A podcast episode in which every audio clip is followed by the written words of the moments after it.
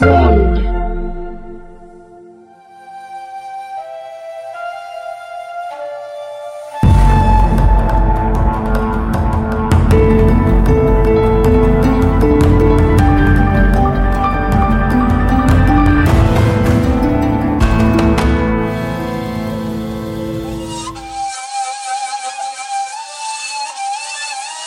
Dinle. Bu ney nasıl şikayet ediyor? Ayrılıkları nasıl anlatıyor? Beni kamışlıktan kestiklerinden beri feryadımdan erkek, kadın, herkes ağlayıp inledi. Ayrılıktan parça parça olmuş. Kalp isterim ki iştiyak derdini açayım. Aslından uzak düşen kişi yine uslat zamanını arar. Mind Media Network Emirgen Stüdyosu'ndan hepinize merhaba. Duyduğunuz beyitler Mesnevi'nin açılış beyitleriydi. Bugün yanımda Eray, Sinan ve Fırat hepimiz birlikteyiz bugün. Hemen sormak istiyorum arkadaşlar. Bu beyitler öncelikle ne anlama geliyor ve Mevlana'ya Mesnevi'yi yazdıran şey nedir? Bu derin cümleleri yazdıran şey nedir? Fırat sana sormak istiyorum. Bir bölüm önce Feridüddin Attar'dan bahsettik ve onun Mantıkü Tayyar Kuş Dili eserinden bahsettik. Bu esere özenme var aslında en başta. Çünkü hocalarından biri sayılır. Bu manayı aldığı insanlardan biri sayılır Feridüddin Attar. Bunu da sık sık tekrarlıyor. Bu konuda aşka getiren cümlede Hüsamettin Çelebi, ya da Çelebi Hüsamettin, onun katibi diyebileceğimiz insandan geliyor. Diyor ki Feridüddin Attar gibi bir kitap yaz. Onun ilahilamesi ya da Mantıkü Tayyar gibi bir kitap yaz diyor. O anda da Mevlana zaten gönlümüz karşılıklıymış, gönlümüz karşı karşıyaymış deyip sarığından o ilk 18 beytini çıkartıyor Mesnevi'nin. Yani aslında aklında varmış zaten ve Hüsamettin Çelebi bu niyetini hayata geçiren insanlardan biri oluyor. Tabi Mesnevi'yi okurken kelimeleri sadece o düz anlamları üzerinden okumayacağınızı biliyorsunuz. Bu konuda biraz Eray daha antrenmanlı diyelim, daha bilgili diyelim. Bu ilk beyitleri de Eray'ın bir yorumunda dinlemek isteriz. Sinan çok güzel anlattı. Şimdi burada tabii önce bir ney var ortada. Kamışlık var. İnleyen bir ney var. Ki neyin sesini hepimiz biliyoruz. Bir ruh üfleniyormuş gibi bir hali var. Bir ayrılık acısı var. Ayrılık acısından dolayı parça parça olmuş kalpleri arayan bir ney var. Kadınlar var, erkekler var bu acıyı yaşayan. Ve bu ayrılıktan kavuşma zamanını isteyen onun peşinde olan insanlar var. İlk okuduğumuzda bunu anlıyoruz. Ama neyi anlamamız lazım? Ney burada bir insanı temsil ediyor. İnsanı temsil ederken de insandaki neyin aynı zamanda işte yedi tane deliğin olması, notalar, insanın yedi çakrası ilgili de benzerlikler kuruluyor ama buradaki ney bir ruh gibi düşünebiliriz. Evet sembolik bir anlamı var yani. Evet. Kamışlık da kamışlıktan kopan bir neyden bahsediyoruz. Yani daha doğrusu kamışken ney haline getirilmiş bir dönüşüm geçirmiş bir müzik aletinden bahsediyoruz. Burada Mevlana'nın söylemek istediği insanın özünden kopması. Bu insanın özünden kopması insanın doğması demek. Yani insan doğduğu zaman yine bizim muhteşemlerimizin hepsinin ortak inancı olan, Tanrı ile olan, Allah'la olan bütünleşmesinden bu dünyaya bir vücuda gelmesi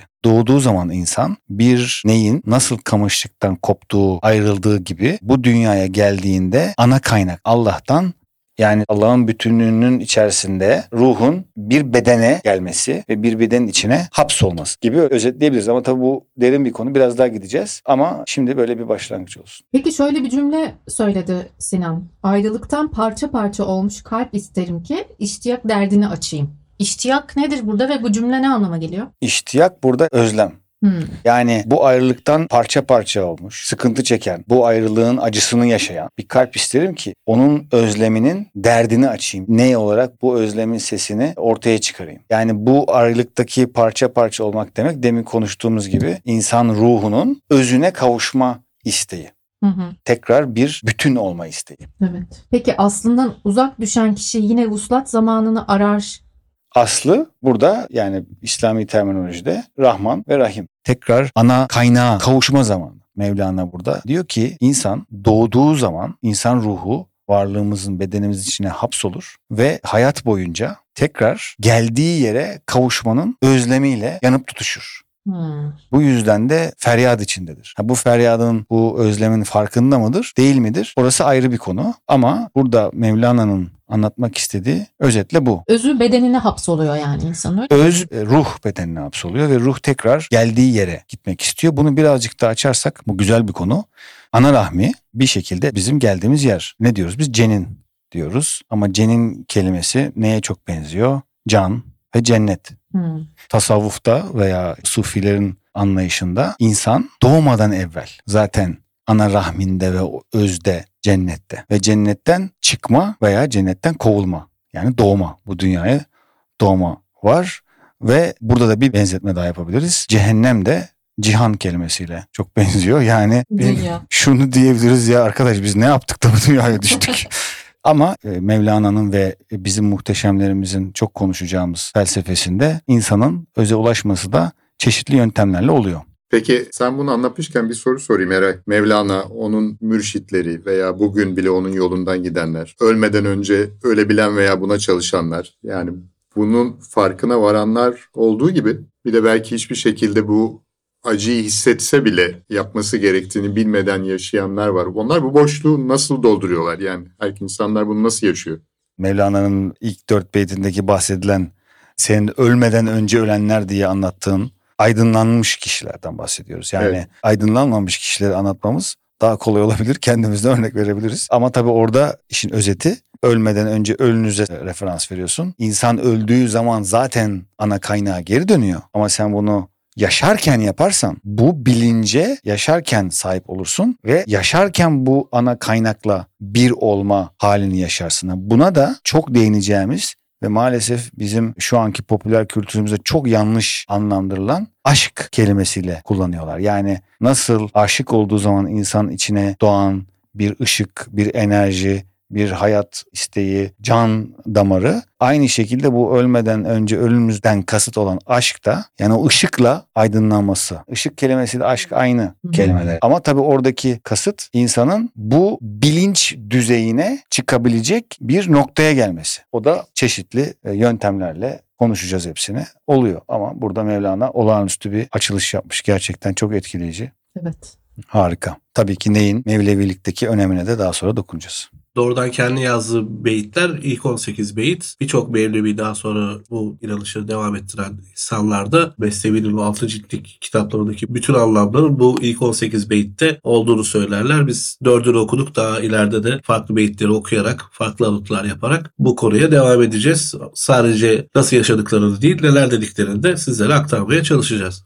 Sen bunu söylemişken Fırat bahsettiğin 18 beyit var ve bundan sonra da işte padişahın hikayesi gibi çeşitli kıssalarla, hikayelerle devam ediyor. Yani yapı genel olarak hani bu şekilde midir? Mesnevi neden oluşur? Belki kısaca onu bir anlatalım. Ne anlattığı kadar nasıl anlattığı da önemli tabii Mevlana'nın. Abdülbaki Görpınarlı'nın Mesnevi'nin girişinde yazdığı ve nasıl yazıldığı, hangi dilde yazıldığı, hangi tarzda yazıldığı ile ilgili çok güzel alıntıları var. Eflaki'den alıntıları var. Diğer yazarlardan, kendisini yorumlayan diğer yazarlardan alıntıları var. Çok kısa özetlersek uzatmadan bir halk diliyle yazıyor. Halk farsçasıyla yazıyor. 2-3 tane Rumca şiiri var. Onları da halk Rumcasıyla yazmış. Türkçe çok az ama o da halk dili yine. Arapça yine halk dili. Hep halkın bildiği atasözleri üzerinden, halkın bildiği dini öyküler üzerinden ilerliyor. Hep günlük hayatta yaşanabilecek örnekler üzerinden ilerliyor. Hep yine masallardan, efsanelerden herkesin ortak hafızasında yer etmiş anlatılar üzerinden ilerliyor. Herkesin anlayabileceği bir şey üzerinden ilerliyor. Çok böyle yüksek bilinç gerektiren şeyler değil. Herkesin anlayabileceği şekilde anlatmayı seçiyor. Bunun dışında arada amacım güldürmek, eğlendirmek değil, halkın daha kolay anlamasını sağlamak için araya espri de katıyorum diyor. İleride okuruz. Çok komik hikayeler de var. Çok farklı yönlere giden hikayeler de var ama tabii onların hepsinin altında da farklı sembolizmler yatıyor. Farklı yaklaşımlar yatıyor.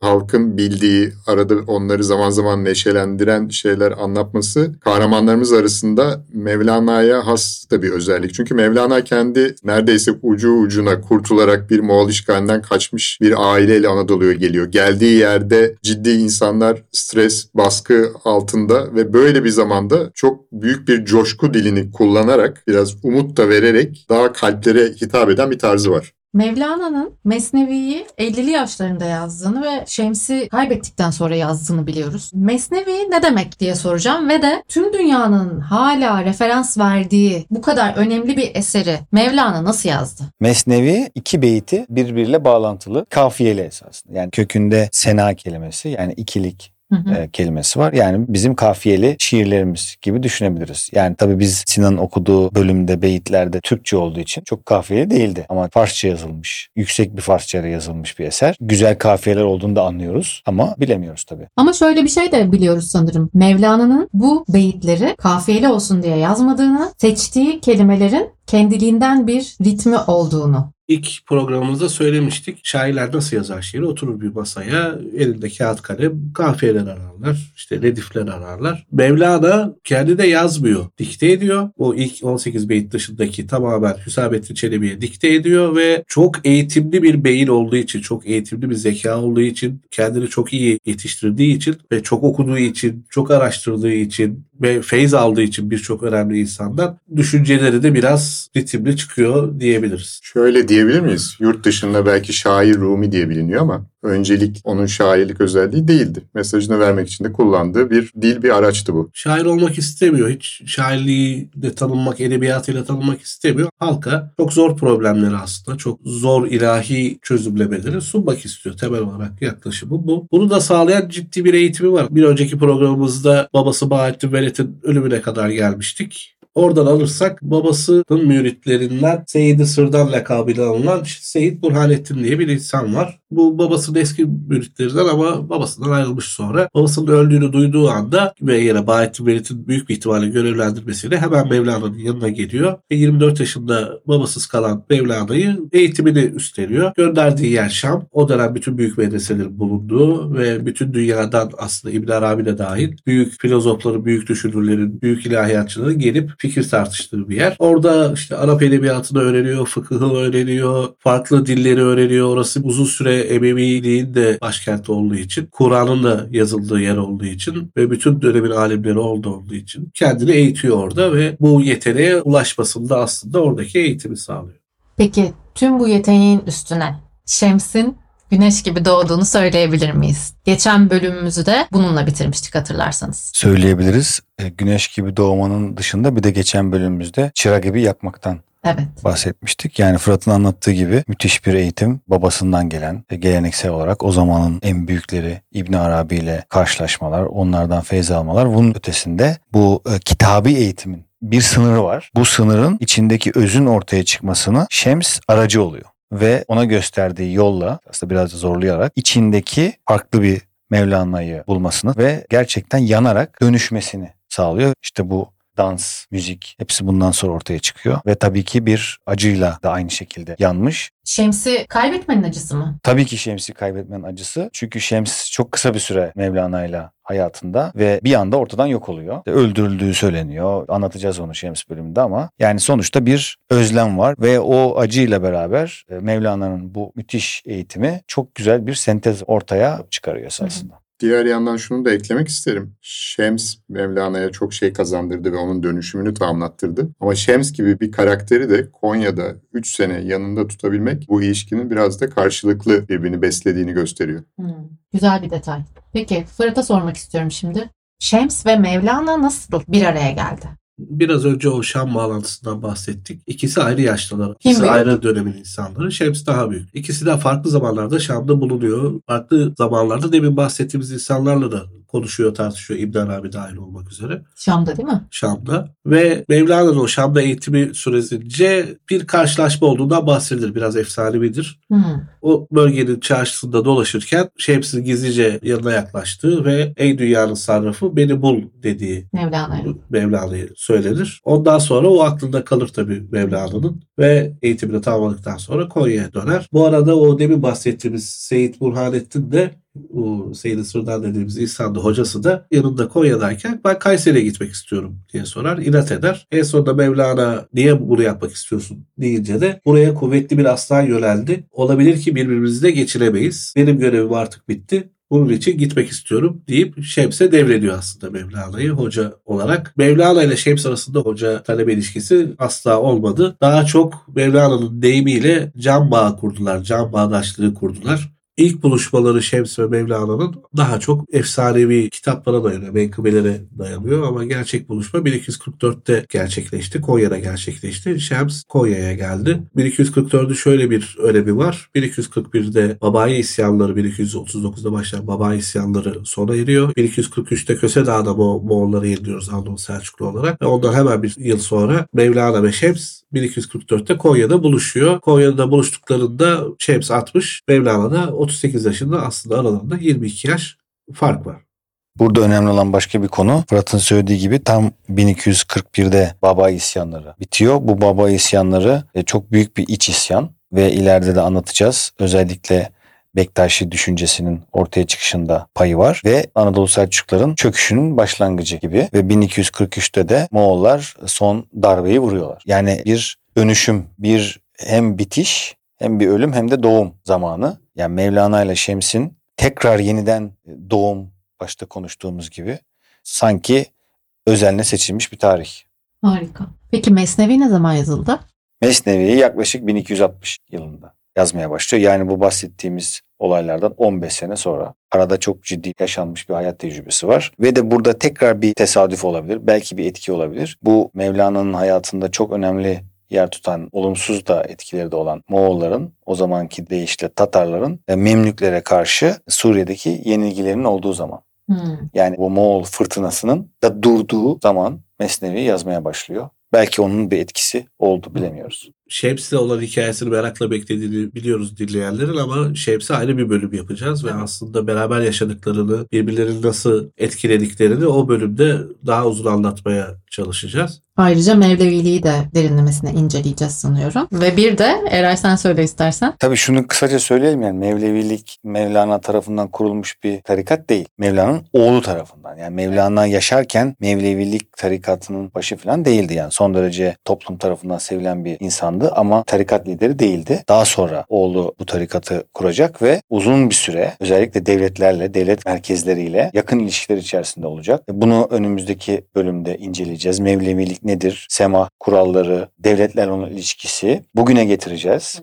Ee, yakın zamana getireceğiz. Bildiğimiz ünlü Mevleviler ama Mevlevi olduğunu bilmediğimiz ünlü kişiler, isimler. Daha sonra Amerika'daki özellikle Amerika'daki çok kuvvetli bir Mevlevilik dalgası var. Son zamanlarda bunun artık adı biraz Rumilik Hı hı. oldu. Bir de bugün yine bizim popüler kültürümüzde çok bilinen Madonna gibi bir figür var ve Madonna'nın da Frozen e, Klibinin. klibinin var. Onun açılımını yapacağız. Şöyle özetleyelim. Madonna Frozen klibine başta Sinan'ın çok güzel açılış yaptığı dört beyite yakışır bir klip olmuş. Hepsini anlatacağız, Anlatacağız. bölümde. Evet. O zaman bir sonraki bölümde sizi Frozen klibini izleyerek gelmeye davet ediyoruz ve e, hepinize çok teşekkür ederim arkadaşlar. Bir sonraki bölümde görüşmek üzere diyorum. Biz teşekkür ediyoruz Işıl. Hoşçakalın. Görüşmek üzere.